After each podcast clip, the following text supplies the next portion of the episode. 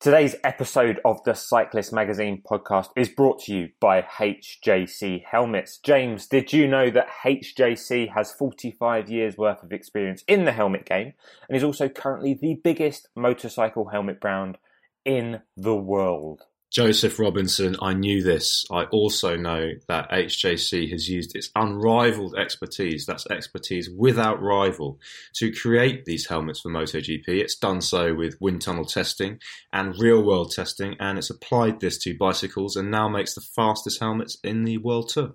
And aren't we just the experts in HJC helmets, James? Can you also name the two World Tour teams currently using those HJC helmets and the names of its road models too? Uh, yes, I can again. It is uh, AG2R Citroën and Isla Startup Nation. They are the teams. The helmets are the Ibex 2.0, the Furion 2.0, and the Beastie Boys helmet of choice, the Adwatt. And how about the starting price for helmets in the UK? Uh, 75 of your English pounds, please. Congratulations, James. Top marks. You have won yourself a HJC helmet of choice and the complete back catalogue of the Beastie Boys. Now, HJC helmets are available in store at all HJC stockists and online too. For your closest HJC helmet stockist, search on the stockist locator available on the Saddleback website, the home for HJC in the UK. Joe, I'd like to add one more thing. It's H, not H.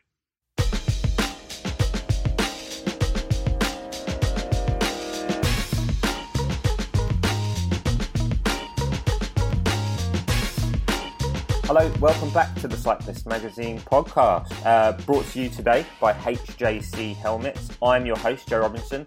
With me, down the other end of the line, is Mr. James Spender. Hello, Joseph. Do HJC helmets actually fit your head?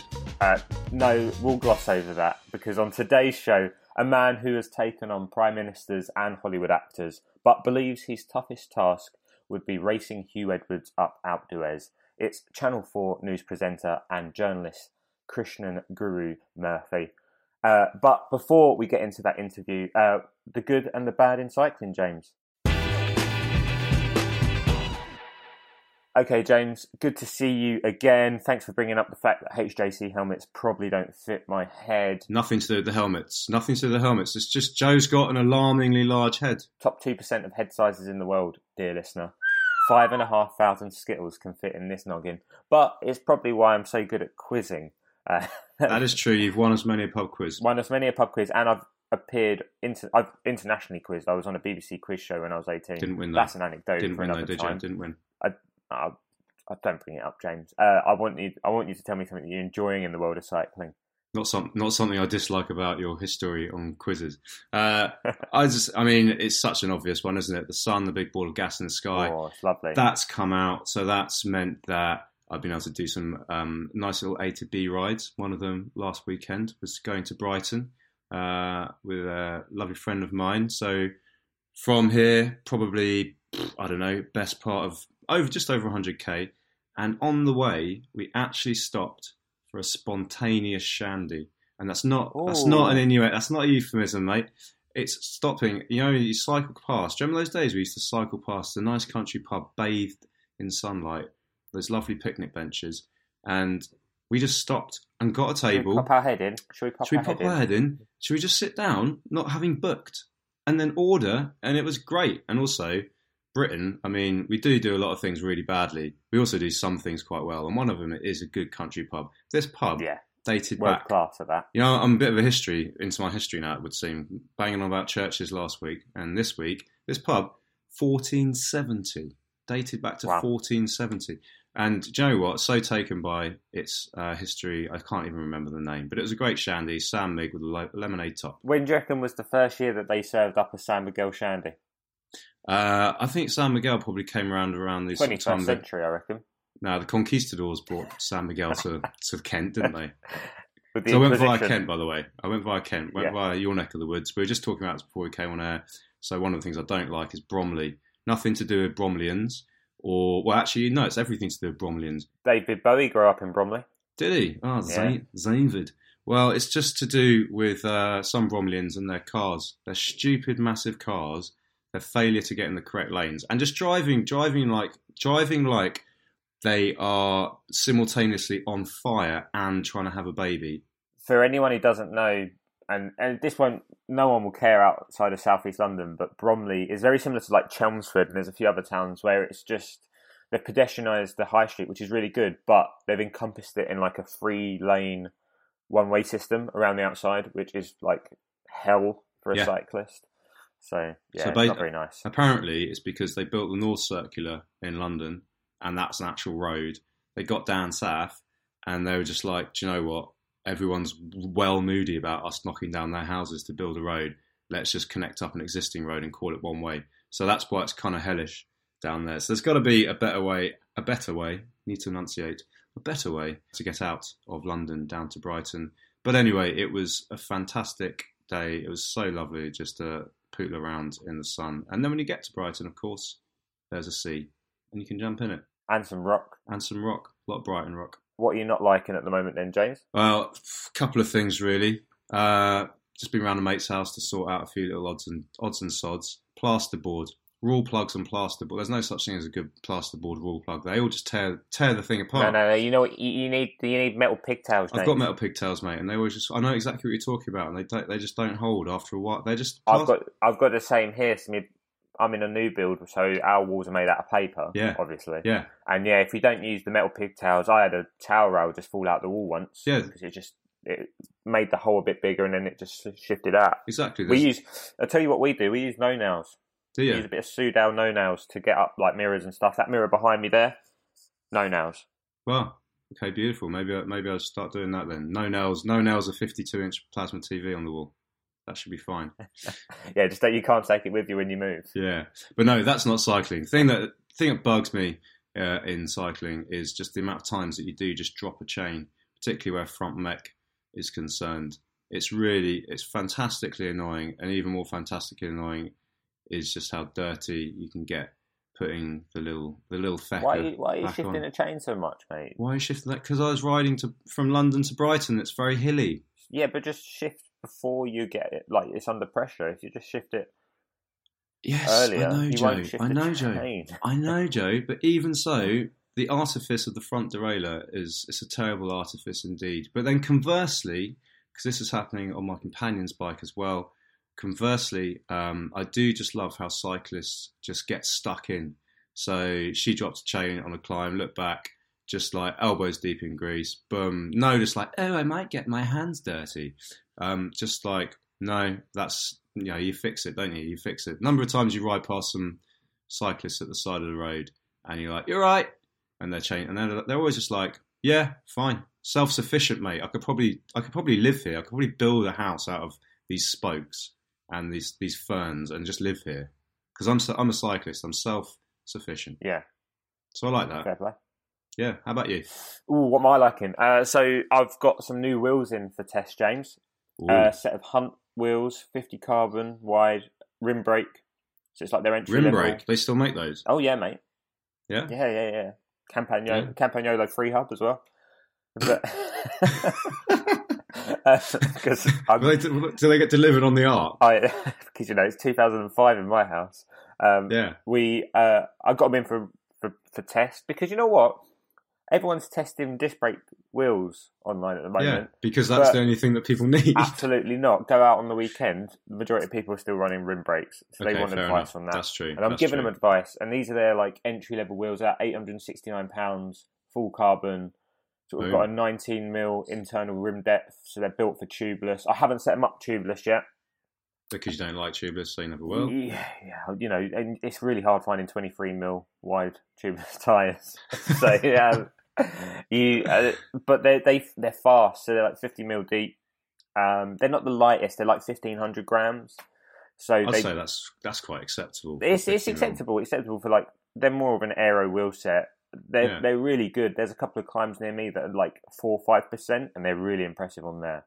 I, I'll be excited. I am going to set them up tubeless though. I probably won't ride them as tubeless, but I will set them up just to see how easy they are to set up tubeless. That's just such a strange thing to say.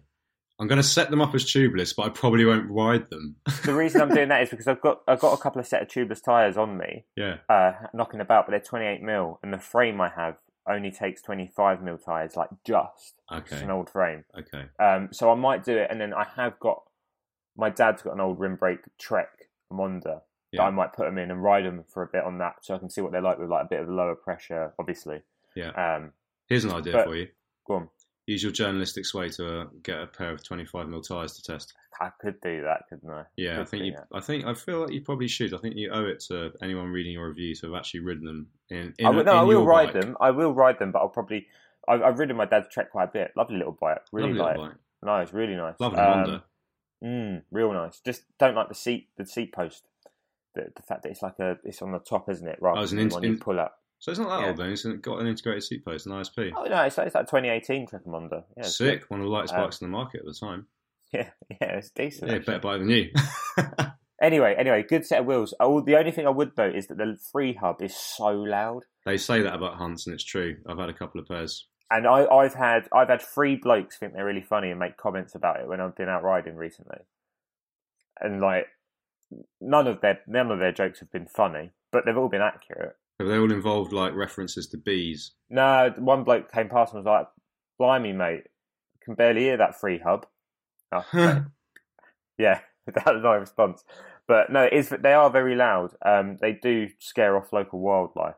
Not one for the twitchers. But no, it's a good set of wheels. Um, I'll, I'll be testing them more in depth before I do my reviews. Don't worry, reader or listener. I will say this for Hunt though. Uh, number one, the like their internals and their hubs are really very good. They're solid, if loud. Number two, if you do have a mind to, you can pull these things apart relatively easily and pack them with a lot of grease, which Mate, someone will say will increase the drag. I will say, well, and what? Barely. James, I struggle. I struggle putting a set of tires on, mate. I don't think I'm going to be deconstructing a hub. All right, okay, fair enough. Um, another, but I want to tell you about another thing I'm enjoying at the moment. Uh, the second series of the Netflix documentary on, uh, on Movistar, Team Movistar, What's it called? The Least Expected Day. The least expected day. Wasn't the first Yeah. one called the least expected day? It I- was. I think they should be. I think they should be more more sort of ready after the first one to not have unexpected days. So series one was about like that psychodrama between their tridente of leaders, Mikel Landa, Nairo Quintana, uh, and Alejandro Valverde, and then there was all the whole controversy about Richard Carapaz winning the Giro, then leaving. Really good documentary. I loved it. Uh, this series is about obviously the 2020 season, COVID, uh, the fact that they had Landa and Quintana leave, and they brought in a new leader in Enric Mas. But it's very good. I suggest you watch it. There's six episodes. They're very bingeable. Um, there's some standout characters to me. Uh, two of which the, there's a t- director sportif called Pablo Lastras, who is I I think has murdered people. The way he goes about his business is excellent. Uh, Marc Soler, who's a rider for Movistar, who's just a like twenty four seven bad boy, just does what he wants. And the inventor of the Solero. Yep, just moans at people. Uh, and then there's a man called uh, Jose Vicente Garcia, also known as Chente, who's another DS, who's just a lovely man who comes across as a really nice director sportif, very funny, and just keeps people's moods up. And it was nice to see. But it's a really good documentary. I definitely suggest watching it if you're into cycling. Uh, it's, it's something you can, you know, watch quite easily. You don't have to concentrate too much. We do because it's subtitled, but Oh dear. it's not too. I don't want to. I don't want to read TV. Oh, all right. Go. Fair enough. That's a, that's that's rubbish because you've suggested documentaries to me that are in foreign languages with subtitles before. Yeah, no, I love reading TV. Thing is, it, it keeps me off my phone, doesn't it? If Exactly. you got to, if you've got to look at the actual thing. Exactly. Cool. Well, that's lovely. So, what I mean, sounds like your life's a bed of roses. Are there any thorns? Uh, yeah, there is leg shaving. Ooh. So we're at that time of year now, James, where for the for cyclist for cyclist we are going out doing like sort of shoots. We're doing you know yesterday I was out um, shooting some video for, for the cyclist YouTube page. Got a bit sunburnt doing it. Ooh. I've also got a bit tan, so it's fine. Uh, and for us, you know, one of the things we do because I don't know, it's kind of unwritten rule. We always shave our legs for whenever we're doing content. I, I, I, I, yes, I'd agree with that. I don't know what you want me to say. I don't know what you want to say. just feel I mean it feels nice. But what I find and I and I want your advice on this because I know that you're very good at it is I I'll shave my legs, I'll take a lot of time over it, listen to a bit like listen to the radio, listen to a bit of music, do it in the bath. Um, I'll be really happy. Then like two hours later I'll be sitting on the sofa, a pair of shorts, and I'll just see like clumps of hair that I've missed. how do I how do I combat that? How do I make sure that? Well, you've got two options. Number one, you could uh, go back in time, try and do some gene splicing with your parents and get darker hair. Because the problem for us, my friend, is we're blondies, and that fine, fine blondie down is easily missed to the naked eye, especially when you're reclining in a bath. So that's why it happens. There is no way around it. The only way around it is that post bath, you exit said bathroom with a razor in, in hand, and so and you just have it next to you when you're watching the telly, and you have a little glass of water. And if when as and when you spy the offending hairs, you dip your razor in and you just kind of part dry because most razors, I mean, I'm assuming you're not just using uh, a white handle bic with an orange cap. You've actually got something with multiple blades and a little aloe vera style strip on it, which is a good good little Yeah, lubricator. Gillette Gillette exactly. Fusion So triple blade. triple blades. That so you, you you dip that in some water, and that's going to lubricate it enough so it's not going to catch your skin. And then just ad hoc shave, ad hoc shaving, mate. That's my solution. Yeah, Cool. Okay. well, that's thank all you. right. But I'm Thank in a. And do you moisturise after you? yes. Every you have to moisturize because otherwise it, it ends up looking like a crocodile. Oh, not for me. Really? All Yeah. right, all right, fair enough, Mister Mister Supple Skin. I guess I'm just li- probably just riding in harsher conditions than you actually, because I'm a bit more of a hardcore cyclist. But no, what I mean, I'm, I say, I mean, I, I jest, and also um, I'm struggling with wanting to shave my legs. I've had hair on my legs for the longest time in the last nine years. Do it though, because once they're off, it just they look so much better. Nah, well, I mean, They do because we've got good look. Cyclists have good looking legs, and you know, my my poor other half, she hates it when I shave my legs. because you got better Yeah. legs than her. Yeah, yeah. And there's not, there's nothing like getting in. You know when you do clean sheet Sunday, Oh, so you do, you do your clean sheets for the evening, just to you know. they were clean sheets yesterday. Oh, oh it's Yeah. lovely, isn't it? A real treat for the week. Clean sheet Sunday, and you do leg shave as well, and you get in to your clean sheet bed with your shaven legs. Oh, it's just like someone's. It feels like someone's pouring milk all over your legs all night. And uh, talking of dairy products over your legs, uh, should we move on to the interview with Krishnan Guru Murthy? Exactly, where he doesn't discuss anything to do with dairy products. Ah, here we go. Roll it in.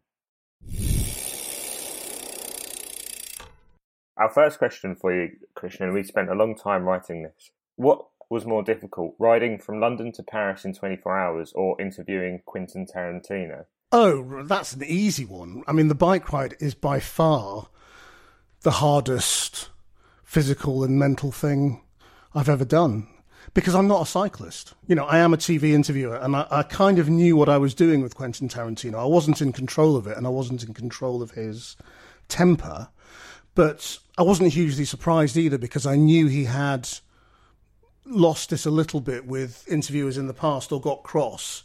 So I wasn't entirely surprised when he did get cross, although I was surprised at how, how much it went on. Um, and that's my job, you know, that's kind of what I do. Whereas doing the bike ride is just so counter to anything in my normal life. I mean, I'm not a fit person, I'm not somebody who would normally exercise. I hadn't been on a bike for about 20 years before I decided to do it. Um, you know, I literally went into my local bike shop, which is a brilliant bike shop called Pearson's. They're believed to be the oldest bike shop in Britain, uh, and went in and said, "Look, I'm I'm cycling to Paris, and I, so I need a bike." And they was like, "Well, right, well, what do you ride?" and all the rest of it. When, I was like, "Literally, I haven't been on a bike since I was a teenager, really." So no, it was very hard. So it's worth adding some context to why you did that ride. So was it was it 2015? Am I right in saying it was the first year you did it, or It was 2013. 2013? So yeah, add some context to to why you rode to Paris because you didn't do it just because you felt the need to ride to the Champs Elysees alone. No, I had a colleague and a very good friend called Emily Reuben who worked with me on Channel 4 News. She was a reporter and presenter. And we had children at the same time, and her son is the same age as my son.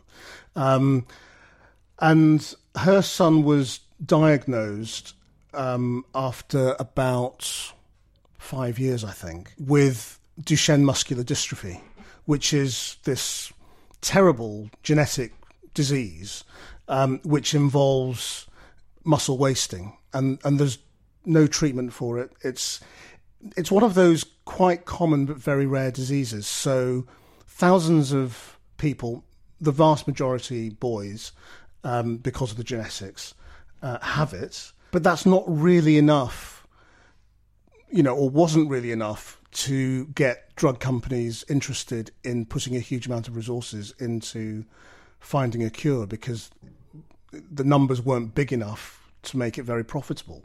Um, and so when when Emily's son was diagnosed, she looked around to see what was being done about this disease and realized not very much. And so she decided to set up a charity that would be focused purely on treatment and cure rather than a lot of medical charities are, are sort of focused on uh, supporting families and advice and lobbying and campaigning and all of that kind of thing. Duchenne UK was to be focused essentially on trying to trying to fix this disease. And so she asked me to get involved and be a patron and you know and of course I said yes and and thought well what can I do to raise some money and I cast around and a colleague of mine who's a big cyclist had just ridden London to Paris, and he said, "Well, you could ride London to Paris," and I thought that was a ridiculous proposition because I just didn't think it would be, would be possible. And he said, "No, it's it's definitely possible, and you, you can definitely do it just with a bit of training. You will have to work." And so I said, "Okay, fine." And I decided initially just to do it. I was going to do it basically with him and a couple of friends um, to just accompany me. But it gradually grew and grew with more and more people saying, Well, I'd like to do that with you. So in the first year, we ended up with about 32 people who were a mixture of friends and colleagues and people I interviewed. I went to interview the head of Google in Europe. Uh, and was he's a big cyclist, and we just happened to be talking about cycling. I said, "Well, I'm training for this ride," and and we talked about it. And then the next day, he rang me and said, "Well, could I join you on that? I'd like to do that as well, and we'll raise money too." So it it kind of grew into into that, and in that first year, we raised a quarter of a million pounds um, between 32 of us. And then it just took on a life of its own. And within a year, it was about 120, 140 people. And that's what it is pretty much every year now. And we try and raise a million pounds a year. Amazing. And am I right in saying that you attempt to do London to Paris? Is it in 24 hours? Yeah. I mean, which is a bit more of a, a, a challenge than London to Paris would be in other circumstances because it is 275 miles. So it is, as you said, a challenge that pushes yourself as opposed to sort of a, I wouldn't, wouldn't say easier challenge, but it is a, a quite a hard task. Well, our route is the most direct route, so it's not quite 275 miles, which I think it would be if you were going um, Dover Calais. So we go London to Newhaven, we get the ferry from Newhaven to Dieppe, and then straight down from Dieppe to Paris. And that's about 300 kilometres. So it's about 100 kilometres on the British side and about 200 kilometres on the, on the French side. But it is, it's an endurance challenge, especially for, you know, amateur cyclists, people who aren't obsessed by cycling. And I think even, even accomplished cyclists have moments on that ride where it's difficult, um, because, you know, you, you haven't slept very much and you've had this terrible ferry ride. Um, and you know you start very early in the morning and it's exhilarating but it is it is tough and you know certainly for me it was a real challenge and we were really scared we weren't going to be able to do it and i had trained london to newhaven i'd done that leg a few times before we did it the first time um, and you know i found it really really hard and i would have to recover for a couple of days afterwards um, initially and so the idea of doing the whole thing was was scary at first. But then you you know you realise what is possible, especially what's possible when you are spurred on by other people and carried along on that wave of excitement about what you're doing. So will will this be happening this year or not because of COVID? Last year was the year we had to stop going to Paris because of COVID, and we're still unable to go to Paris because of quarantine and travel restrictions. So last year we just decided to ask people to do whatever they could in their local area. Um, and I actually went with a couple of friends from London to Oxford to Cambridge and then back to London. This year we've got a much more organised plan, which is we've taken over the racetrack at Goodwood. It's going to be going round and round the racetrack. Um, they've called it, you know, uh, the Duchenne Dash round the world, with the notion that between us we are going to cover the distance of going around the world which is about 40,000 kilometers. And so, depending on how many people join us, we will have to do, you know, anything between 150 kilometers and 400.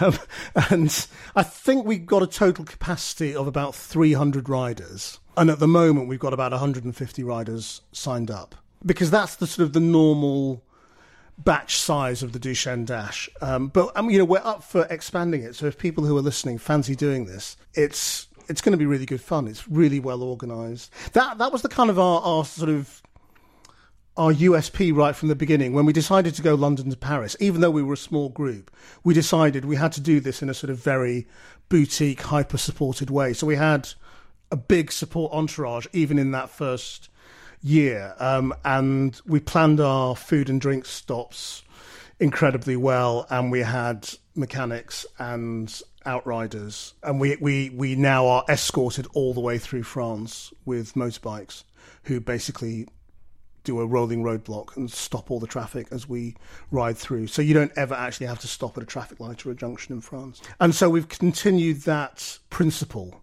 uh, on on the on the Goodwood ride, and I think it will be a lot of fun. Is there a, a time limit for you guys on this occasion, as there is for going, or there was for London Paris?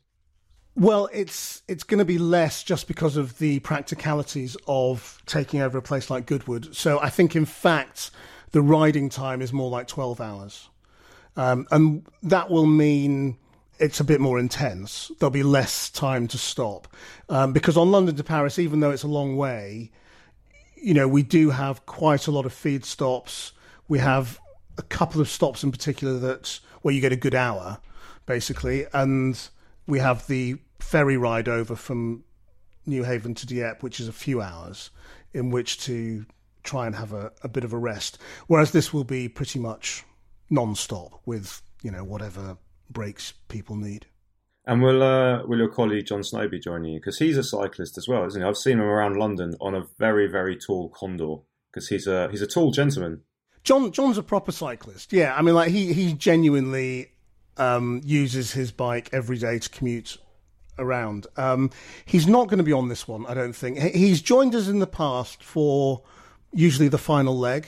Um, so so he will either see us off from London or sometimes he has got the train out to France and joined us on that sort of final leg between. Uh, uh, you know, as we as we roll into Paris, it's always good fun to get a little bit of a, a lift uh, from that. I, I, am sort of very much a fair weather cyclist, and I get involved in cycling when I'm training for the dash, and I I do then genuinely enjoy it. Um, and do it, and then and commute a lot. I I live about nine miles from the office, and so cycling to and from work is just a good way for me to sort of try and keep fit or get fit when I'm training for the dash. But I'm I'm useless in that pretty much as soon as I've done the dash, I then stop and I lose all my fitness within about six to eight weeks, um, and put on loads of weight. And and then once that's happened, I then become paralysed by the idea of getting back on the bike, and it takes me absolutely ages.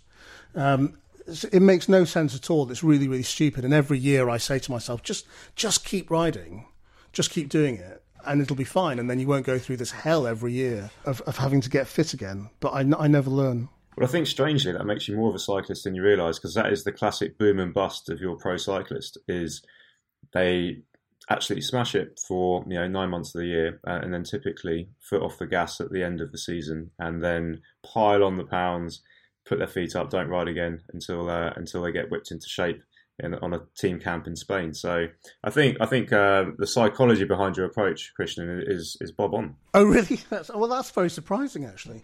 All the cyclists I know are just incredibly lithe and do it all the time and think nothing of you know five hours at six in the morning on a Sunday before their actual day begins. In 2013, when you decided to do the first uh, Duchenne um, ride to Paris, talk us through the nerves of knowing because you just said there you get this sort of anxiety when you know that you've got to start training again but what was it like the first time when you know that in front of you is this quite mammoth task and you haven't as you said ridden a bike really since you were a teenager i was genuinely scared that i wouldn't be able to do it and that i wouldn't be able to keep up and I I did fall back. We, we we were really chaotic in the first year because we didn't all stick together. We all started just drifting apart, and you know you'd ride with one person for a bit, and then another person for a bit, and a couple of us got lost, and yeah, um, but then we would meet up at stops along the way. But I was genuinely scared that I wouldn't be able to do it, and and to be honest, I still am. Um, I haven't done it every year, but I try and do it whenever I can, and I still find it scary that I'm not really able to do this and not going to be able to keep up with people. I find that bit really psychologically diff- difficult. The idea of staying in a group and, and keeping to other people's speed. I really lack confidence when it comes to my ability to do anything like that. And so I did find it very hard and still do, even though I know I've done it and therefore I can do it again. I've also got a heart condition that's been diagnosed now since the first time I did it.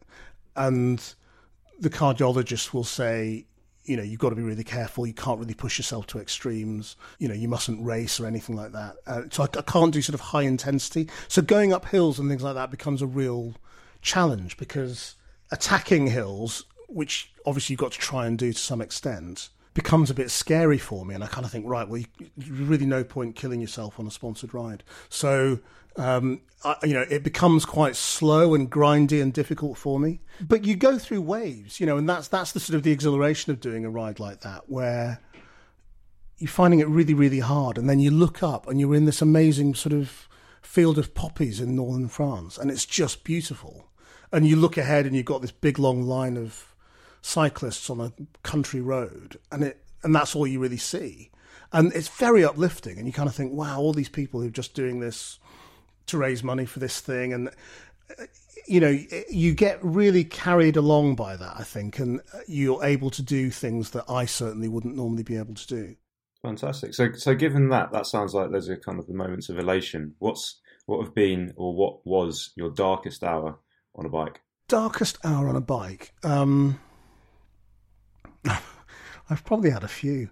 Um, my darkest hour on a bike is probably along a stretch of the Duchenne Dash on the first or second time I did it, where I started to think I wasn't going to be able to carry on. Um, and there's a section in northern France where it's just quite grindy and relentless, and it's quite a long stretch. And you've been up since four or five in the morning, and it's been cold, and and then it sort of it, it warms up, but you're tired and you haven't eaten properly because you know, you really struggle to eat breakfast at five in the morning when you've got to get on the bike and you haven't slept and you're tired and you're a bit disorientated. I went through a very hard patch um, on that on that ride for quite a few miles where I just thought, ah, you know, I, am just going to fall back and, you know, maybe I'll get there tomorrow or something, um, and just do this at my own pace. And didn't really think I'd be able to carry on. But you know, I, you, you, get through it, and people accompany you. And I, you know, I had some brilliant friends who were with me who just kind of slowed down and waited for me and carried on, gave me occasional push up a hill, um, and and got me through it. I mean, normally the dark times on the bike are just cars, aren't they? And the way they treat you.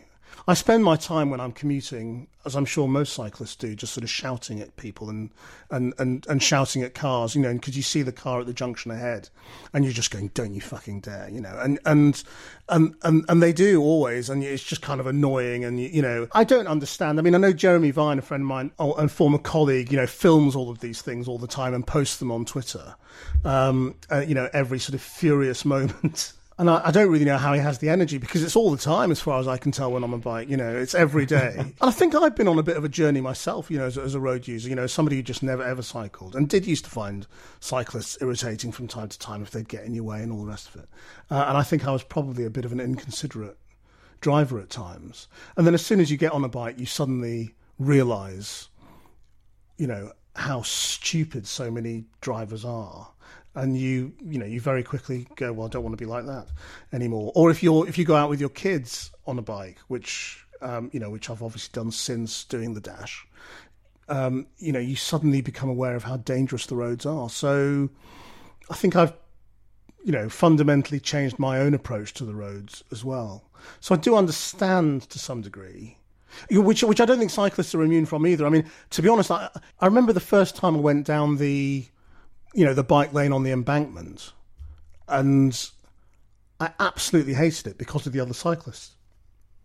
you know, I thought I thought the, you know there were so many really selfish, aggressive cyclists on that road. It's genuinely, I, I find often, I've, I rode that quite a bit, is it's more dangerous than the actual road on the embankment, is the, Yeah. the segregated cycle lane, because as you said, there's, you can have everything from someone on a Boris bike doing 10k an hour to, and I've seen people on ti full on time trial bikes doing sort of 45k an hour. And it's like this madness of moving parts that it just feels like it's a crash waiting to happen. Yeah, and you often feel really under pressure. I think when you've got a fast cyclist coming up behind you, in a way that I no longer feel pressure from traffic. I mean, I I cycle the way I drive, and I often on the same routes, so I take the same sort of shortcuts and. You know, cycle quite aggressively, I suppose, to sort of hold the road and hold my position to get to work as quickly as possible but uh, I don't, you know, I certainly don't harass other people on the road. But you kind of, you you really feel that pressure from other cyclists when when you know they are much faster than you and they're coming up behind you and you're in their way. Um, and particularly on those segregated cycle lanes, I find it really awful. So I don't I don't use them at all now. Do you um do you get recognised on your commute, and do you, is that a kind of a burden of responsibility on your shoulders of you know, if I were to be involved in any kind of altercation and people do have mobile phones, suddenly I'm all over Twitter. So I've got to kind of back off a little bit and bite my tongue. Or have there been those times where you haven't and someone's gone, Oi, you're that bloke off the telly? And you're like, oh dear. a, a good case in point is um, last year um, around Regent's Park, a cyclist caught, I think it was Guy Ritchie, on his phone trying to go the wrong way down the road at Regent's Park. And that was just he had a camera, and because it's Guy Ritchie, otherwise it wouldn't have been a big thing. But then hits the news lines.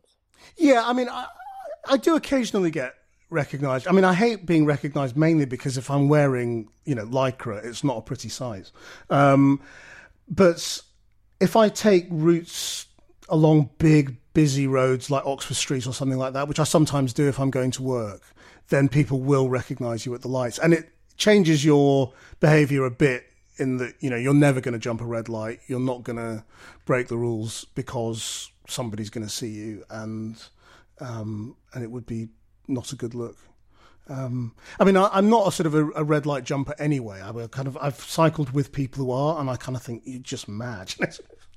it's so dangerous. I think uh, we mentioned it on the show before. But one of my all-time favourite cycling pictures is of uh, Boris, kind of Boris coming towards the camera and then a guy cycling towards him away from camera, flipping him the bird simultaneously. Yeah. And it's just such a perfect, at that time, it sort of summed up Britain. but no. Yeah, um, or not, really, if you think about what actually happened. Well, mm, But- yeah. but to, to try on a more positive note, um, when you're not having to uh, fight the, the commute on the daily grind, where where have you been riding? And you know, do you do you put yourself into cycling holidays? And will you be doing one anytime soon? The only cycling holiday I've done is Ile de Ré in France, which was a sort of a family cycling experience where it wasn't really a family holiday. It wasn't really a cycling holiday. It was a holiday on a place where everybody cycles everywhere. And so we took the bikes on the car and drove down and were on the bikes every day and just used it to get around because that's how people get around on Ile de Ré. I don't know if if, if you've been there, but I mean it's a lovely little place. It's very it's a bit sort of Notting Hill on Sea now, but um, but it's you know it's this gorgeous island full of nice little towns and you can drive around it, but it's a bit mad to try and everybody's on bikes on bike tracks. I don't think I'm serious enough to go on a proper cycling holiday, a proper cycling enduring holiday, and you know endurance holiday. And my wife would never do it with me. She's a runner um, rather than a cyclist, and um, so I think trying to persuade her to do that would be tricky. But talking about serious, um, let's talk about. So you own a, you still own a Pearson, right? I saw a picture of. Um, I, I saw a picture. I believe it was dated 2015 with you on a on a, a Pearson that had disc brakes, and I remarked to James how you were such an early adopter of disc brake technology, which is even now, even I haven't fully embraced it, as James would tell you, because I'm still in the 1990s. The youngest Luddite we know, Joseph Robinson. Yeah, I mean th- that that bike actually in 2015 was one I borrowed from Pearson's for the election campaign. I did a bike ride across the north of England um, during the election, where we cycled from Whitley Bay to Salford, stopping along the way and talking to people and making little films. And we'd do an outside broadcast every night from a different location across the north of England. Um, and um, Pearson's lent me that bike for that, which was great fun. And that was it was you know their newest technology. It was a titanium bike with disc brakes, and it was really different, very different to my bike. I've got a carbon Pearson bike um, with traditional old calipers, and it's still the same bike that I did the first dash on in in 2013. I try not to get sucked in too much to all the technology. I mean, I I really enjoyed you know using Di2 gears and hydraulic disc brakes and all that kind of thing. And if I if I do get a bike, then I'm sure it will have all the toys. But um, I'm not sure it really makes that much difference if I'm being honest. I, I agree, Krishnan, and I work for a site which I shouldn't admit, considering. Don't say that, Joe. We need to drive. We need to drive consumerism in our industry. It keeps us employed. I did also buy a, an e road bike. I mean, that was the really big and st- rather stupid investment I made. Oh no, e e bikes are hundred percent the future, and we should all be investing in them. They are the most fun you can have. Well, I'm not sure actually because I've got it and I've actually sold it. Really?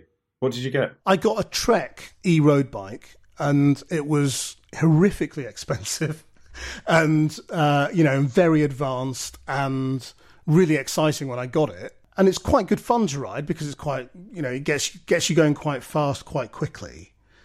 But I stopped using it because I realised that it was great for me when I was unfit. But as soon as I became a little bit fit, I found it really frustrating around London because just didn't really I didn't need it it was stopping me maintaining my fitness because you can be so lazy with an e-bike. I didn't really need it. You know, and, and, and actually quite often I wanted to go faster than you really can on an e-bike because they're, they're, they're so heavy that once you're pedaling faster than 25 kilometers an hour, which is when the motor cuts out, you're having to work really, really hard to go anywhere above 25k that it feels really weird and it doesn't have the handling of a normal bike. So I found myself actually wanting to get back onto my unassisted bike um, quite quickly, and so I decided to sell it. But speaking speaking of plush bikes, then, and you mentioned your colleagues um, at ITN, uh, lots of them do ride. Who's got the best bike, and who's got the bike where it's like, for goodness sake, please replace that as a death trap? Well, one of my friends who does the dash a lot has been incredibly unlucky in that he's had two crashes, I think, um, and broken bikes. But so he keeps getting new bikes. So he's always got the newest, poshest bike, uh, and he's just ordered a new Pearson, in fact, which looks really, really swanky and has got electronic everything and hydraulic discs and is is going to be gorgeous when it arrives. But a lot of people have got really scruffy bikes that they they use at work. And actually, to be honest, the, probably the best cyclist that we have uh, the the one, well, maybe not the best, but the one who inspired me and told me to do the dash in the first place um, is our studio director. You know, he, he's got a nice bike, but it's kind of it's. I think he's had it a while, and he's very disciplined at not um, upgrading it too much. So I've got to be careful because I don't want to insult his bike. he'll, he'll, he'll, be, he'll be he'll be really upset.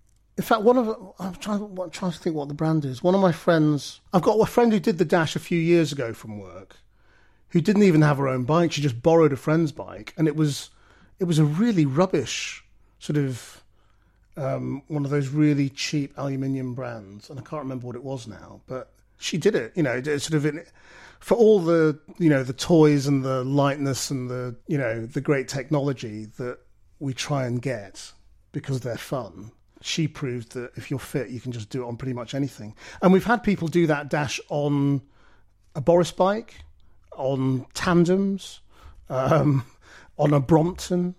So you can do those rides if you're fit and know what you're doing on pretty much anything. Wow, Brompton, that would be the Boris bike. I think would probably be the hardest one. Yes, they they are like tractors good fun. But well, trying to go up some of those hills on a Boris bike, I don't know how he did it. He must have been absolutely super fit. So, um, obviously, you're a Channel Four newsreader, and as cyclists, we sort of me and James grew up with watching uh, Tour de France coverage on Channel Four. Historically, obviously, Gary people like Gary Imlach. If um, cycling was to ever come back to, to Channel Four, would you be keen to put your hand up as um, to get involved with the sort of, sort of presenting side? Because obviously you've done much more than just read the news. You've, you've presented sort of documentaries, etc. But would you ever be tempted to get to sort of dip your toe into something like that and try something new? I would really like to do a cycling show that wasn't really just about the sport. I can't pretend to, to know anything about the sport of cycling, really. I mean, I can get by in terms of news coverage and the Tour de France or the Giro or whatever it might be. Um, in terms of what's going on in terms of the headlines, but I'm not knowledgeable.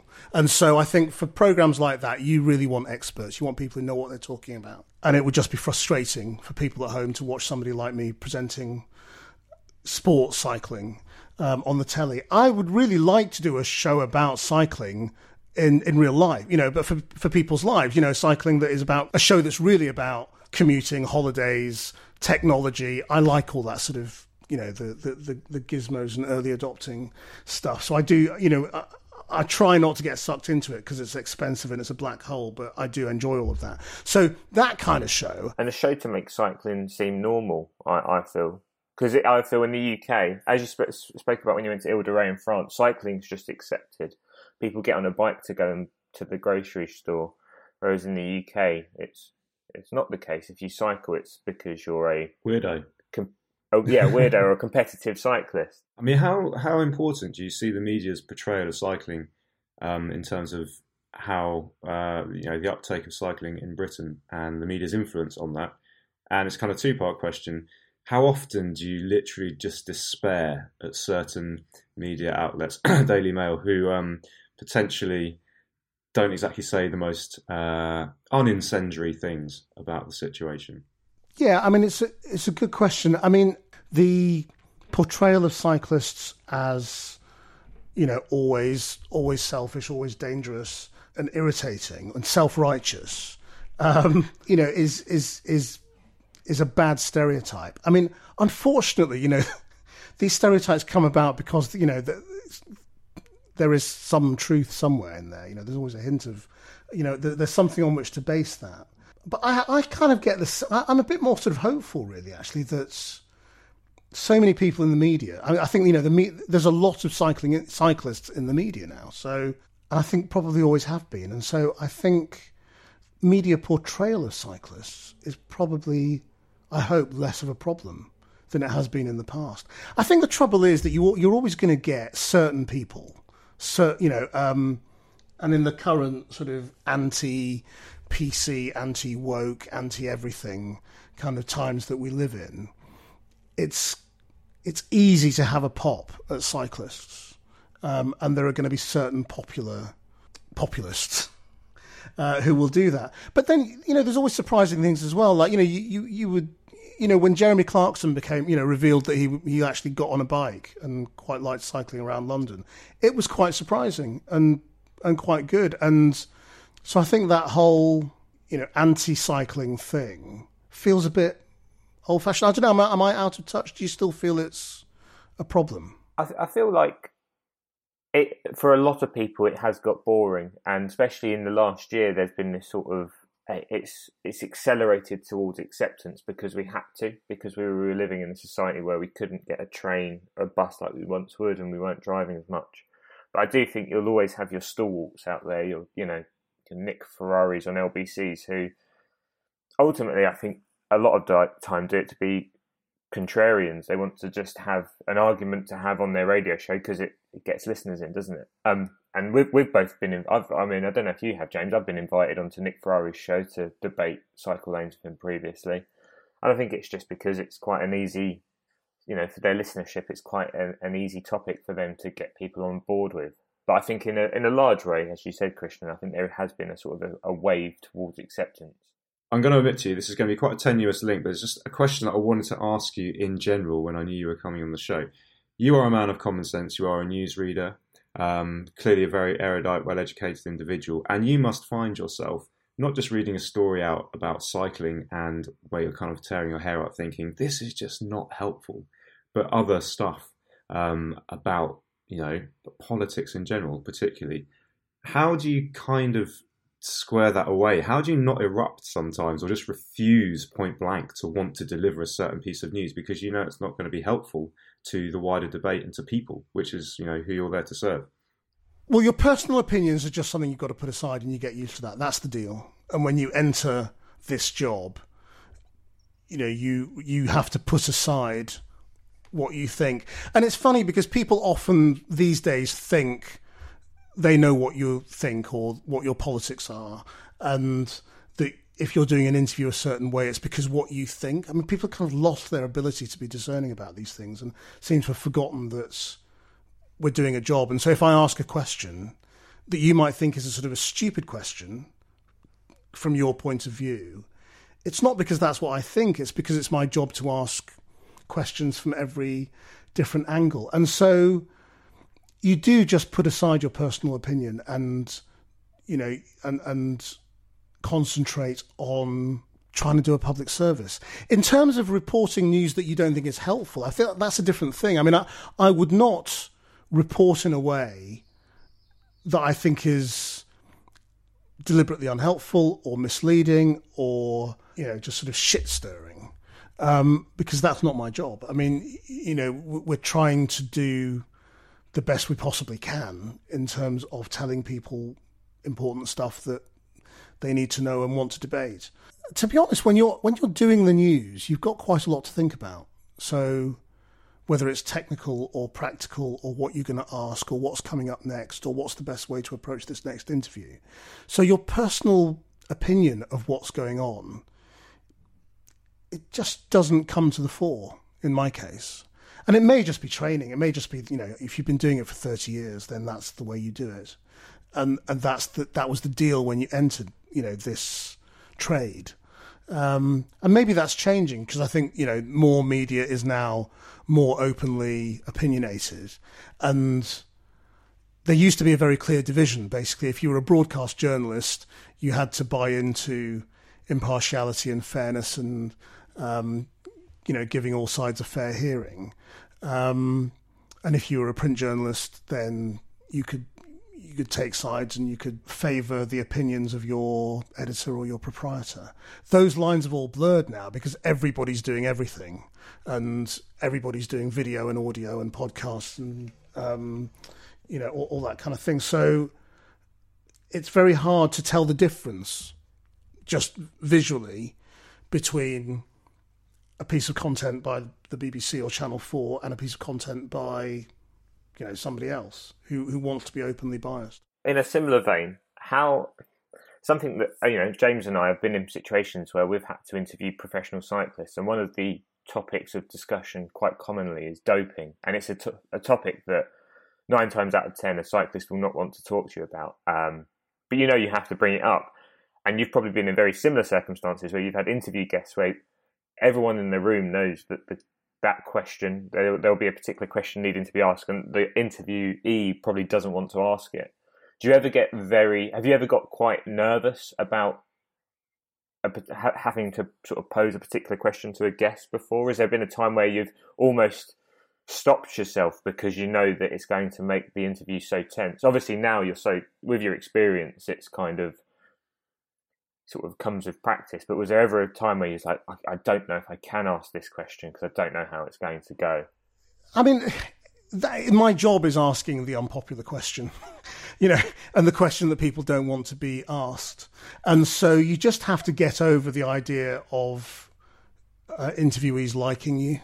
you know, there, there are some people on the news who want to be liked and want to be loved. And if that's if that's your aim, then you're just not going to be able to do your job very well. And so you have to accept that um, a lot of interviewees are going to be very wary of you. They're not going to particularly like you. They may not like you at the end of the interview. Um, you've just kind of got to hope that they think you're being fair and that you know you're asking a question that's legitimate. And it's very rare that people actually think what you've asked is illegitimate. You know, even if they don't want to answer that question, they don't really want to talk about that thing you know, they know that it is entirely reasonable for you to raise it. And if you're you know and, and, to challenge them. And most people don't agree to do interviews without realizing that. You know, very, very occasionally people will get angry or walk out, or you know, and I've had a couple of famous examples of that. But um, I, th- I think mostly people understand that if you put yourself up for interview, you're going to be asked questions, and the difficulty is, you know, when you really like somebody, I suppose, and you don't want to upset them, and you don't want to you know, you'd quite like to get on with them afterwards and all the rest of it, but you know that you've got to ask the hard question, um, and and that they're not going to like it, and you feel a little bit apologetic sometimes, but you can't ever say that, and you can't ever reveal that because, you know, you will instantly change the tone. I think of of the interview and make it easier for them to evade it. And and a shared experience. I think we both I mean, in both our industries, again, yours is much more sort of important, is that I feel now is you can be frozen out quite easily. And I think Channel 4 experienced this last last year where there was certain points where you weren't being granted interviews with certain members of, I believe, cabinet. Yeah. Um, and we've had we've had the same in that we once published an article on, on Lance Armstrong. He took umbrage to it, and therefore we were never allowed to talk to him. And we've had it with there are certain people in the in the world of cycling as we speak who we've written about or we've we've sort of done content on and then we've kind of been frozen out by their representatives or their teams and it puts you in a, an awkward position because you see others around you who realize that so therefore maybe don't ask the questions that you would you think should be asked yeah and i, I think it is it, I think it's a it's a genuine dilemma. I think for topics like yours, um, where you know you can say for, for me it's easy. You know, if I'm talking about politics or COVID or wars or you know anything really really serious, no one's going to question really the legitimacy of asking tough questions on that. It's when you stray into the arts, film. Um, you know, should I really have been asking a serious question of Quentin Tarantino? Um, you know, what, what is it fair um, to try and hold them to account? He's not a politician. I, I think that's when you know that, it, it does get trickier as you get into those areas. And you know, and cycling may be one of those where you think, well, they're sports people. You know, they're not trying to run the country. Um, to what extent do you need to haul them over the coals and hold them to account? On the other hand, you say, well, hang on, you know, th- th- this is a this is a big industry. They become national figures, national heroes. They're held up um, you know, as great examples, and they have to abide by standards and follow the law and follow the laws of the sport. And if they don't, well, they should be held to account for it. So, but I, you know, I, I think it is really hard, um, and I do, you know, I do a lot of those sort of cultural interviews as well. You can't treat them the way you would treat a cabinet minister because they are fundamentally different. But equally, you kind of want to ask the question about their own personal standards and personal behaviour, um, and it's a difficult balance to strike because you will be, you know, you, you will be shut out or, or, or you know hit back at to differing degrees. Yeah, I mean, so because that's that's that's another element of it, which is the you know you have to ask those questions, and they will be very evasive often with an answer. And I saw you the other the other uh, night on Channel Four email, um, interviewing Tobias Ellwood, and I can't remember what you asked him. It's something basically something to do around you know, are you guys backing Matt Hancock or not? Just give me an answer. What do you think? And he just wouldn't do it. And you had that kind of answer the question minister moment. And in that moment, are you because I would sort of from my armchair think you're getting a little bit frustrated. But are you kind of over egging the frustration in order to pile the pressure on? Or is there just part of you that's like, flipping it, mate, come on, just give us an answer? Yeah, there, there, are there are times when it is just flipping it, answer the question. You know, don't don't try and reframe the debate. It's become so common for people now to just try and reframe your question and answer what they want to ask. Um, sorry, and answer what they want to answer rather than answer your question. That there are different ways of tackling it. Sometimes you just have to point out what they're doing and say, well, you know, we can all see what you're doing. You're not answering the question, you're answering your question. I'd rather it if you answered my question. Uh, and sometimes you do get a bit annoyed. I mean, I think if they are, you know, especially if they're in a political position and they are just point blank ignoring your question, you, know, it, it is a bit annoying sometimes. And the, the, the, the most important thing to do is to point out to the viewer what's going on. and to point out to them that you've noticed what they're doing and that if they think they're going to get away with this without anybody realizing or pointing it out, then then they're not. Because ultimately, you can't force people to answer the question. You can't force people to address what you're saying. And if they are coming on and just want to plough their own line and say what they've come on to say, you can't stop them, but you can point out what they're doing and say, I notice that you're not answering my question. And so, right, let's move on to the next topic. Um, and yeah, I mean, I, I, there have been times when it, it, it just it does get a it, it, you know it's annoying for viewers at home, and you feel it too because you feel it's your job to try and get those answers. Mm. Do you ever does it ever because uh, so I'm projecting now. This keeps me up at night that we've entered a world of of the Orwellian double think and double speak, where you can just say anything. There is no truth, and somehow that flies and even though people question it, the questions somehow don't get answered. Does that worry you from a you know an unbiased position as as a newscaster? And what are we going to kind of do about it? Is there hope? Do we have to move away from newspapers and TV and get onto social media for for truths, or is actually the social media side of things what's killing the truth because it's creating its own facts purely through voices and momentum? Yeah, I, I think social media is not where you go for truth. Um, and so, no, I don't think that's the answer at all. And uh, social media has been disastrous on this, you know, for so many different reasons, in that people can just say things that are completely untrue, unchallengeable, um, because there's no interaction. It's a big question that, and it's kind of it's, it's partly to do with the communication strategies of people in power, um, and you know, th- those in power have become much cleverer at avoiding proper scrutiny.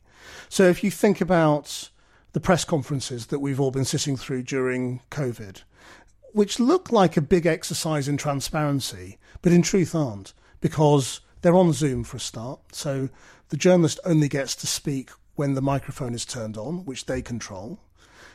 And you don't get any return nine times out of ten. It's up to the minister or whoever's holding the press conference whether they come back to you and say, "Oh, do you want to come back on that?" Or, or, do, or do they just move on to the next person? And nine times out of ten, they will just move on. So there's no real ability to say, "Well, that's interesting, but you didn't really answer my question on whatever it was. Could you just address that?" You don't get that return. So, so there's no, you know, sc- proper scrutiny is really, really hard, and it's only really possible if people do long interviews you know, even the short interview is very, very difficult because in three minutes or whatever a news interview might normally be, you've got time for the statement, a challenge, maybe another challenge, another statement, and then time's up. So it's only if you've got a reasonable amount of time to actually drill into something that you can really try and hold people to account, which is one of the reasons I really like doing the you know the podcast. Which, I do, um, which is not really about holding people to account, but it's having long conversations in which you can actually explore things. People just saying things that are blatantly untrue is a a really difficult problem now because the opportunities to hold them to account and challenge them are, you know, are, are not there often, and particularly in a world of social media things that are blatantly untrue can just be amplified and repeated by armies of people. And you don't even know whether those armies of people are real. They might be social media factories. So, yeah, I mean, you know, tr- truth is a hard thing to, to come by now, and it's it's it's quite precious, and you've got to work out where it is. I mean, I find find this with my kids, trying to educate them about what is trusted media and where they can seek the truth it's quite hard. You know, when when I was growing up, and I imagine even when you were growing up, it was relatively easy to work out what were trusted media outlets. These days, there is so much out there, and quite a lot of new ones. It's very hard. So you'll find yourself having conversations with teenagers where they go, "Oh, did you hear about such and such?" You know. Um, did you hear about Anonymous? You know, he's trying to bring down the government. And you go, no, that's rubbish. Sort um, you know, Did you did you watch Channel Four News tonight, where we had an actual whistleblower from the government leaking government documents, and that was really important, and that was real, and sort of trying to trying to explain to them the difference between trusted and un, you know and untrustworthy media is quite hard. Yeah, and and they, and as you said, even in our sphere, cycling, which is so small and insignificant, we we come up against these problems every single day. I've always said that one of the hardest things is people are too media trained these days, so you don't actually get any interesting answers because they've been trained within an inch of their life to be able to just regurgitate what you know the guy who's always standing over your shoulder as well. Normally, in our case, has told them to say, oh, really? yeah. So one of the big problems in cycling uh, over the last well since the Lance Armstrong days is that the, the control that a press person has basically on the pro cyclist and nine times out of ten, if you're granted an interview, that press person will be present, um, and they'll be sort of stepping in. Um, and access as well, access to sports people is is few and far between, and it's getting worse, which is which is annoying actually. Because if you look back 15, 20 years, you could have quite interesting stories and go quite in depth with people, and you'd actually learn more about them. But now it's it's very guarded and. Uh, it's very much cherry picked who they talk to and what they talk about, which is a, a, a big difficulty. Yeah, I think that's true in all in all walks really. But uh, and what we've done more and more is just be very transparent about what's going on. So when press officers make that terrible mistake, and I don't know why they do it. It's the worst thing you can possibly do as a press officer is to intervene in an interview and and try and correct something or say right time's up we're not doing that or we're not talking about that it's the worst possible thing you can do because we will now generally run it and uh, there's been an expectation in the past that press managers could intervene and, and there would be an you know there's an unwritten code between us all where you know we, we, they can manage these things. You've got to make it unmanageable for them. And so that they must know that if they ever try and intervene in an interview you'll you'll record it and you'll show it. And or you'll write it up and you'll say this is what happened. And you know if they want to be part of the conversation then they're going to be on the record. And the, and the trouble is, you know, when you do that, when you challenge them, you know, as you were saying before, you do risk them not bringing people to you again. Who do you think's been your, your most unmanageable, or what's been your most unmanageable situation? Not unmanageable from your point of view, as in you can manage yourself, but you've been in a room and you just felt that the the interviewee and the rest of the people there representing them just like, wow, this is going in the wrong direction. Barring, of course, Tarantino, which we mentioned earlier. Yeah, I mean, to be honest, it's very rarely the interviewees who are unmanageable. You know, even very wary government ministers are kind of generally find they expect to be questioned, and they're more than capable usually of handling it. Um, it is the it's the press and PR people who often misjudge things and are trying to protect people when it's just inappropriate. You know, the number of times you now go into an interview and some PR person goes, You've got three questions. And you just go, Oh, just go away. You know, just um, shut up. This is the most stupid thing to do in the world is to put the backup of the interviewer before they've even begun. You know, wh- why are you trying to annoy me before I've even asked my first question? You know, or they'll try and say, so this is just about X, isn't it? We're not going to talk about Y. You know, what, what or what are you going to ask? That's the most stupid question a PR can ever ask you. You know, what are you going to ask them? As if I'm going to tell you in advance. So all, all of those sorts of things that are, make make them unmanageable, and they're unfortunately really common. I was just in America actually recently doing some stories around these terrible police shootings. And we went to one small town, and the mayor was trying to manage the situation, and he didn't have any PR help or anything like that normally. And he was a young guy, but he was very open. And, you know, we just sort of, I just grabbed him as he was walking past and said, Can we do an interview? You know, we're going to be here for five minutes. We're from London, blah, blah, blah. And he was like, Yeah, fine, come over. But he'd hired in this PR company to manage his PR while he was in the middle of this crisis. And this, this PR person literally came out and said, um, you know, so you have you have three minutes. Um, you can ask five questions um, and you know what are they going to be on? And, and I sort of, you just thought you are the worst PR person I've ever met because your um, your job is to make the media feel like you're open and helpful and not not just annoy us before we've even asked the first question. And she kept trying to intervene, and I just sort of ignored it and just ploughed on, and he was fine. So it's very rarely the interviewees themselves who have any kind of problem, and quite often I, I find people are quite surprised that you haven't got to them. You know, if you've if you've been trying to get someone for ages and their their people have kept saying no, um, and you see them and you say it's been an absolute nightmare trying to get hold of you, and and they're often quite surprised. I mean, there, there might be some disingenuousness with politicians on that, but the level of control these days is extraordinary, and you know it's it's often controlled from the centre, and people who are more than happy and more than capable of talking to the media are just prevented from talking to the media for all sorts of different reasons.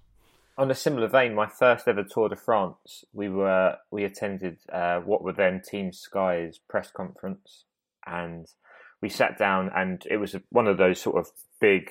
There's 30, 40 media in the room, broadcast and written journalists, and they said there'll be four questions from broadcast, and then we'll open to the floor, which was sort of there was you know all the broadsheets were there, we were there, and foreign media as well. So the, the broadcasters asked their questions, fine, two written journalists, and then the next hand that went up was David Walsh from the Times, who famously was the man who sort of busted the Lance Armstrong case, and he asked a question about doping straight to Dave Brailsford. Um, the question was avoided, and then out of nowhere, the the press conference shut down, and and everyone got led out, and you know that as well, if anything, stokes some of the beliefs of some of the people, some of the journalists in the room who may have already had a certain opinion of who you were interviewing and of, of Team Sky, Dave Brailsford, rightly or wrongly. That only helps to sort of add fuel to the fire there. That there was one difficult question from David Walsh, who's a quite a notorious journalist in our in our industry, and then there was after that no more questions. It was it was quite an odd. You make it a much bigger story. Yeah, exactly. I had exactly the same thing yesterday um, with a story on the news involving Prince William and Gordon Brown, who had a meeting in Edinburgh, um, which we revealed on the programme. And we happened to have a crew outside Holyrood Palace in Edinburgh when they arrived, and they filmed from the pavement, but were told that um, that was Crown property and for privacy law reasons, we shouldn't use that material because Gordon Brown, who was being photographed by our camera, was inside the palace compound. Even though you could just see it, you know, a member of the public could just see it from where you were standing normally outside the palace.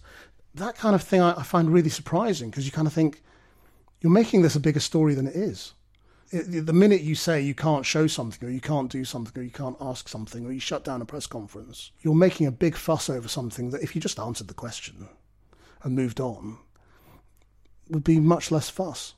I've had that often. And we're journalists, so we, it's going to make us want to ask the question even more. So I, I did quite a famous interview with Jeremy Corbyn once in 2015 when he was first standing for the Labour leadership, and it, it caused a lot of controversy, and some people hated it and some people loved it. And uh, it was because I was asking him about his statement about um, you know whether Hamas and Hezbollah were his friends, and it took quite a long time of sort of backwards and forwards to get to the final answer. And I remember after the interview, I just said, you know, if you'd have just said that at the first, we'd have moved on. We wouldn't have spent five minutes arguing over it. Um, and so you kind of think the same thing, you know, sort of just just answer the question. It's very interesting listening to Dominic Cummings this week. And you might, you know, you can ask ask yourself questions about is he telling the truth now? Was he telling the truth then? Who, will the real Dominic Cummings stand up? But what he seemed to have concluded after this last year and a half was that it's better to tell the truth, it's better to be transparent. Even though he was the person in Downing Street who was absolutely shutting down transparency and controlling the message.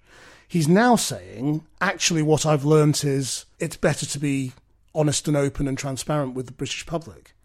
I really hope that's tr- that's really what he has learned because I've always said this to anybody who has ever asked me publicly or privately for my you know for advice on how to handle questioning in the press. Just answer the question. You know, if you're not a crook, you've got nothing to fear from answering the question. Um, and you know, even if it's difficult, even if it's controversial, if you tell people sincerely what's going on, You know, if you're a bike team who've had a problem in the past but are now tackling it, if you're honest about that, if you're sincere about that, who's going to attack you for it? You know, all you can do is is do your best. And people are actually, I think, really, you know, people want to be fair. They want to give people, you know, the benefit of the doubt on the whole. And so when there have been scandals, if you if you front it up and say, yeah, we made a mistake or we had a problem or, um, you know, we're trying to tackle it, it's very, even if you don't have the answer, even if the answer is, we don't honestly know how to solve this problem, but we're thinking about it and we're trying our best and we're talking to people, that's got to be better than getting angry and shutting down a press conference. Is there a part of you there with the Dominic Cummings story that thinks that it's just uh, a well timed vendetta? Well, I think there's certainly some scores being settled. Yeah, I mean the the evidence was selective in terms of who he talked about. You know, if you think about who he pointed the finger at, it was Matt Hancock, Matt Hancock, Matt Hancock over and over and over again. You know, he was settling scores with Boris Johnson, with Carrie. You know, he didn't talk about you know, a lot of other people who were involved a lot of the time. You know, Michael Gove barely got a mention. I thought he was quite involved in the COVID response. Um, there were all sorts of people who didn't really get a mention, and he was incredibly generous to Rishi Sunak. Um, and people might say, well, could that be because Rishi Sunak might be a candidate to be the next prime minister? So, you know, he's not a fool. he will have been careful about what he said. Wasting time denying things that are kind of obvious to everybody. We've we've come to the end of our time, allotted time, um, Krishnan. Sorry, we've probably been talking very seriously all this time. I know we've got two sort of light-hearted questions just to finish with, just to, to bring bring us back around. Um, and the first one, and this was again took us a long time to write, was if if you was to head to Alpe d'Huez, which is a famous climb in France now, with Huw Edwards and Mary Nightingale, and race to the top, who would win? I, I suspect Huw is quite fit at the moment because he's into boxing, and he's um, you know he's got super fit. So I would probably put my money on Huw, but I don't know whether he is um, you know whether he's just boxing fit or whether um, he can propel himself forwards. So I don't know. I mean. Depends what bike I'm on as well, you know. If you have the e-bike, and then exactly, if I have the e-bike, then I'll definitely win. But um, but yeah, I mean, I, I am always you know, um, very modest about my own abilities. So I would I would have no no doubt that I would be at least second and probably third. very diplomatic. Um, and as a kid, what posters were on your bedroom wall? And if you were putting up posters now on your bedroom wall, who would they be of? Ooh, um, I didn't really have a lot of posters. I had, a Starsky and Hutch poster, um, which some people may remember. Yeah. Um, as a cop show. Um, and what else? I mean, I didn't really have idols as the thing, and I still don't. I've not. I've not really sort of been in that sort of world. I mean, I've got people I really like and respect, um, but I, um, I've not. I was. I'm not. I'm not a sort of a fanboy in that respect, and never have been. So you know, and, and I had. You know, I had like favorite musicians and things like that. I was really into Depeche Mode when I was a teenager, and New Order, and you know, uh, you know, certain bands who I then got to interview. Depeche Mode were one of the first bands I ever interviewed when I was 18, and I was a bit sort of starry, you know, and starstruck about that. So they probably would have been on my my bedroom wall had I had I been bothered to put up posters but um, I wasn't I wasn't really a postery kind of person. I kind of wanted a nice looking bedroom.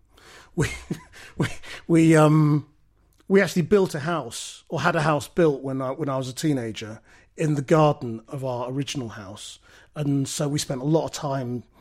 I spent a lot of time sort of working out and designing my room, and it was quite a clever sort of split level room, and had a balcony and all sorts of stuff. It was it was it was great. Um, so I was more concerned about that than than I was about putting up posters. Okay, no, fair, no, fair enough. But so to uh, flesh it out in a slightly different way, then, what podcasts and what specific book, and other than Channel Four News, what TV show are you telling your kids to watch, listen to, and read? Right. Um, gosh, that's hard. Um, well, for my kids, when it comes to TV, I just desperately wish they would watch something, you know, because kids don't seem to watch TV very much at the moment. They don't watch factual TV. So I would be delighted if they would actually sort of sit down and watch the news or anything serious or documentary. Um, and we'll try and point them at stuff from time to time that I think they might find interesting. I really wish they'd watch even things like natural history. I try and get my kids to watch David Attenborough, and they know who David Attenborough is and they'll have seen clips. But sitting down and watching a whole program, they they seem very reluctant about. So yeah, I mean, I kind of I think at the moment, sort of anything that is climate change, natural history, natural world related, is the stuff I would sort of drive my kids towards, um, and anybody who is not really consuming factual TV anymore. You know, if the news is a bit much and all you do is watch box sets and films, early entry point at least is is some natural history, which um, which at least might turn you on to the really serious issues at the moment. That you know, sort of as a gateway gateway drug to the news. In terms of other stuff, I mean, to be honest, the the books I read these days are I, I, reading has been slightly spoiled by my job in that I I get through a lot of books, but I, they're usually for people I'm about to interview. So I don't really read for pleasure anymore. The only time I read for pleasure is on holiday, and I might sort of just pick up a couple of novels um, in a week, and they're usually things that my wife will, you know, will have read because she's a big reader, and, I, will just kind of like, she'll say, "Read this, you'll enjoy it." Um, I'm surrounded by sort of these sorts of books. Um, Ed Miliband's How to Fix Our World book because I'm interviewing him next week. It's like this big, huge thing that I've got to get through by Monday. um, and I've got, and then next week I've got Gordon Brown and I've got to read his book. Um, and so all of that. So I feel very bad, you know, and, and often they're really, really good, but they are, are they books I would sort of push people towards? I don't know. I think I, with my kids, I just try and get them to read anything that they will enjoy whether it's trashy novels or classics or um, factual books, then I'll I'll I'll I'll push them towards that. Um, whatever they're into at the moment, I'd probably buy my son a book about gaming at the moment because that's all he's really into, and maybe think, well, maybe this will get him to read. And podcasts, to be honest, the, the podcasts I listen to are the uh, the chatty ones. So I mean, and surprisingly so, I mean, it's going to sound really wet this, but I really like Fi Glover and Jane Garvey's podcast. You know, fortunately, because um, it's just kind of listening to, to a chat, and and because so many podcasts are quite serious. I mean, I'll I'll listen to the odd news podcast. I'll listen to the odd daily or Pod Save America or those sorts of things, just again for work to just kind of bring me up to date with what people are saying. But it doesn't really feel like it's for pleasure. If I go for a walk then I would much rather, with my with my AirPods in, I'd much rather listen to Fi Glover and Jane Garvey prattling on about nothing. So I'm probably not that typical as a, as a, as a podcast listener. And and also I, I, I, I still I'm I would still rather listen to music for pleasure than chat. I'm afraid doing my job makes me such an atypical consumer. I'm, I'm very bad because I, when, when I when I consume the media, I basically want to escape everything that I do. So so nowadays, I barely watch factual TV. I basically watch box sets and Netflix and movies. And when I'm listening to stuff, I'm listening to music.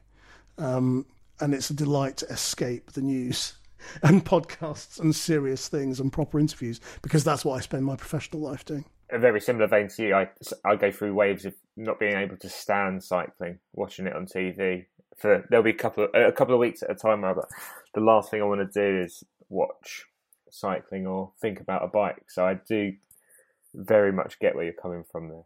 Is is it okay to listen to things while you're cycling? I'm not quite clear on this. Is it very bad to have earplugs in? Um, it's uh, it, I don't know. If you're asking if you're asking me personally, and I probably shouldn't say this, then it's absolutely fine. Uh, of course, one should always be able to hear the ambient noise, one earphone only, not too loud, preferably a podcast, and something that's not too engaging. Uh, equally, I'm sure the official party line is absolutely not, and I'll probably be all over the coals for saying this. Um, but I do. I mean, as much as I love cycling, I love it as uh, as a time to also do something else, which is a kind of weird thing to say. But it's the only sport where you can sit down on a saddle, eat, and listen to an album at the same time. Which I kind of like. So uh, yeah, don't I, yeah don't don't take. Everyone needs to make their own minds up. I think that's that's that's my official party line. The, the important fact is it's it is legal. It is legal to listen to music. So that's the the takeaway there. That's true. And if you can listen, if you can listen to it in your car, and you can fiddle with the radio, and you can have your windows up, and you can have it so loud you can't hear anyone else screaming as you make a left turn across a bike lane, then it's fine for everyone else. I would never listen to anything while I'm commuting, but on a long bike ride on a country lane, mm. I hmm. think that's fine. Yeah, exactly. And it's you know it's been proven to increase performance. They they banned they banned the use of uh, earphones in um, British cycling power tests because it was skewing the results, and cyclists don't typically have um, music when they're riding in a pro peloton. Oh right, I didn't know yeah. that. That's really and they'll play it through car radios because they have their radio link. So sometimes they'll be like, "Turn up, turn up, lads," and then they'll pipe it through into their ears when they're cruising around the, those uh, those northern poppy fields of France.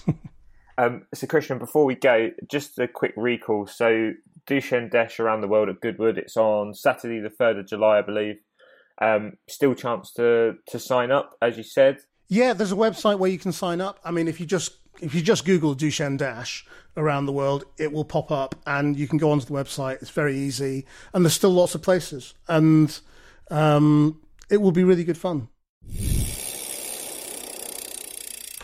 There we go, dear listeners. Krishnan Guru Murthy of Channel 4 News fame, and also a pretty handy cyclist because anyone who can ride 300 kilometres in one go from London to Paris in 24 hours knows what they're doing. I've not ridden 300 kilometres in one go, admittedly. James, I think you have, but you'll agree that it's a it's quite a task to undertake.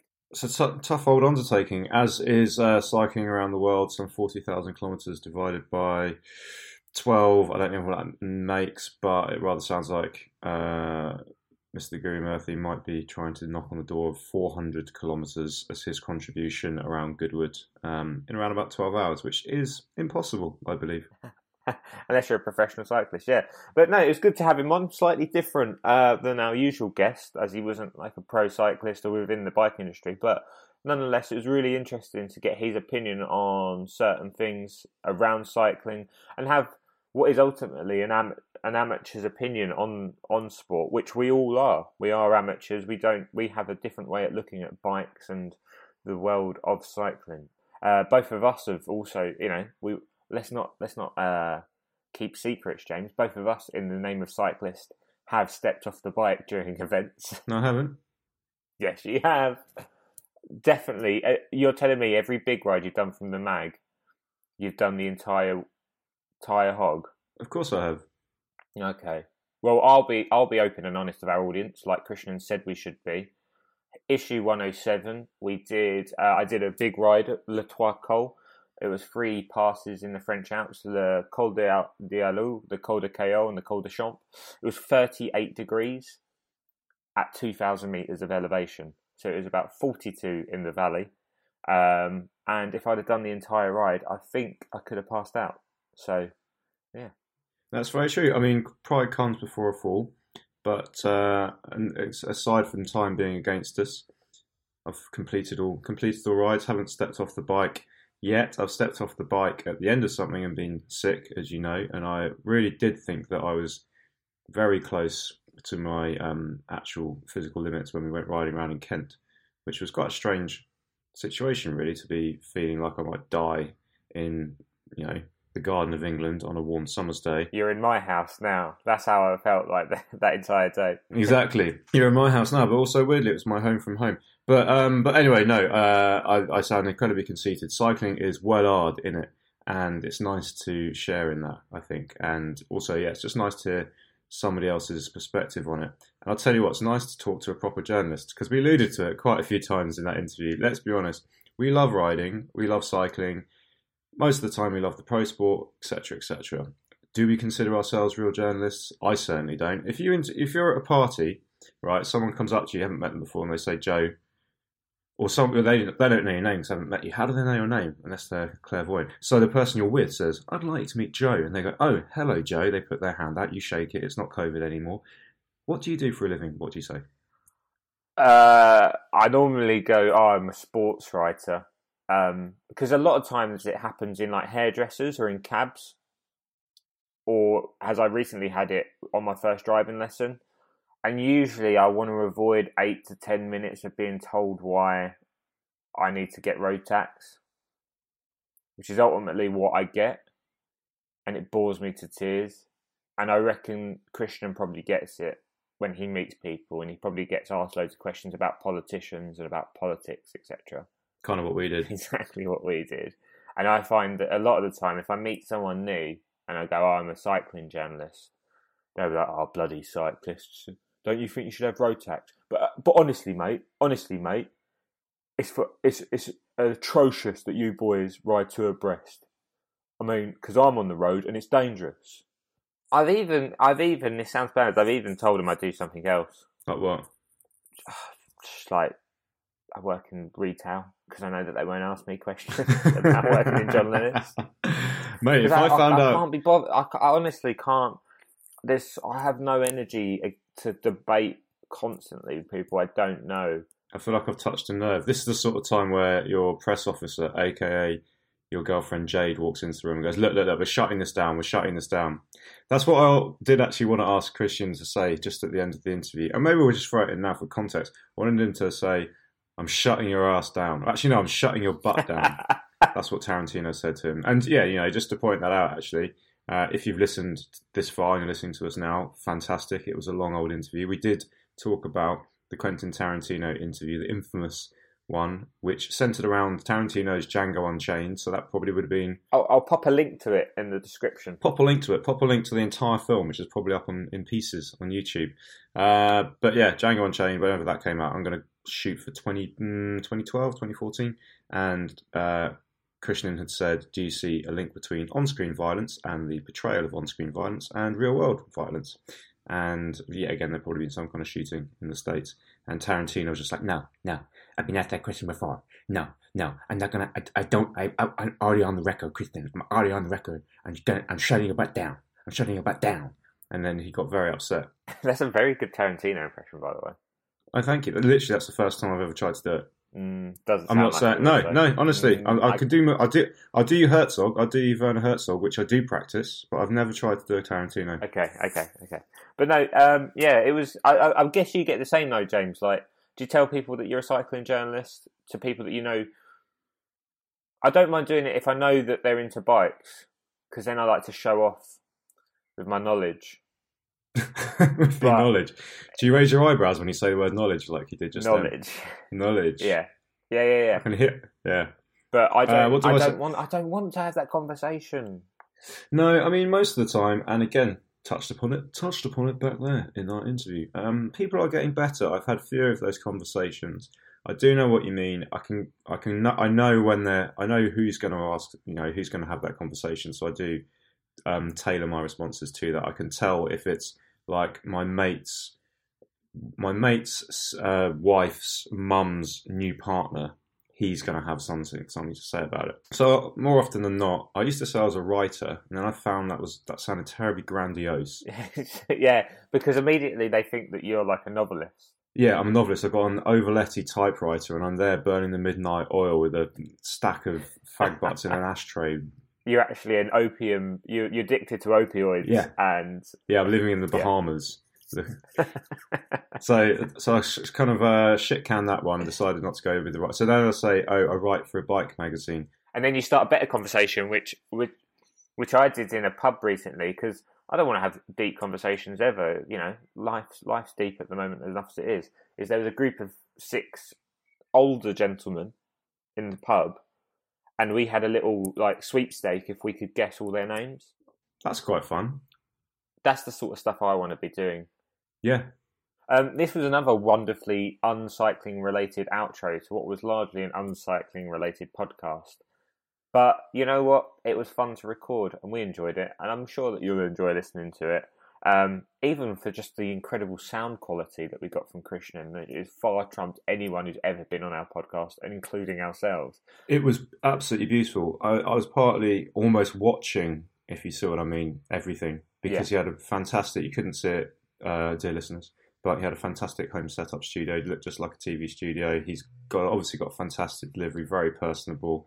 Uh, just you know, just got lost just got lost in the moment. I felt like I was on the news. I did, you know, what I really like though is you could tell that I'm a hard hitting journalist because I really had him on the ropes because there was a lot of dead air when he had to think about some of those some of those hard hitting questions. What books would I suggest my kids read?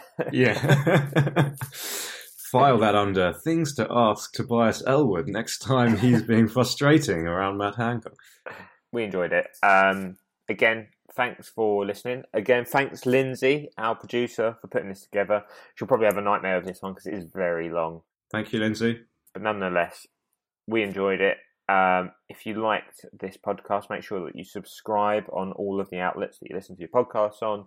Share it with any of your friends, cycling on otherwise, and leave a review and comment on Apple or wherever you consume your podcast because we read them all and we stick the nice ones up on our wall. I'm getting one of them tattooed. Good. Um, but for now, James, I'll see you later. I'll bid you adieu and we'll chat soon. Adieu, my friend, adieu.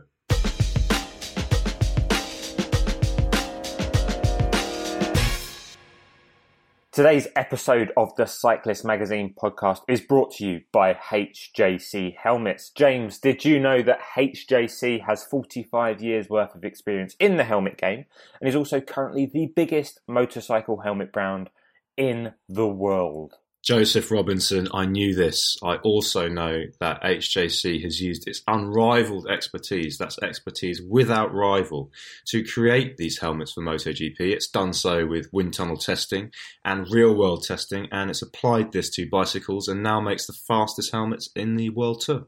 And aren't we just the experts in HJC helmets, James? Can you also name the two World Tour teams currently using those HJC helmets and the names of its road models too?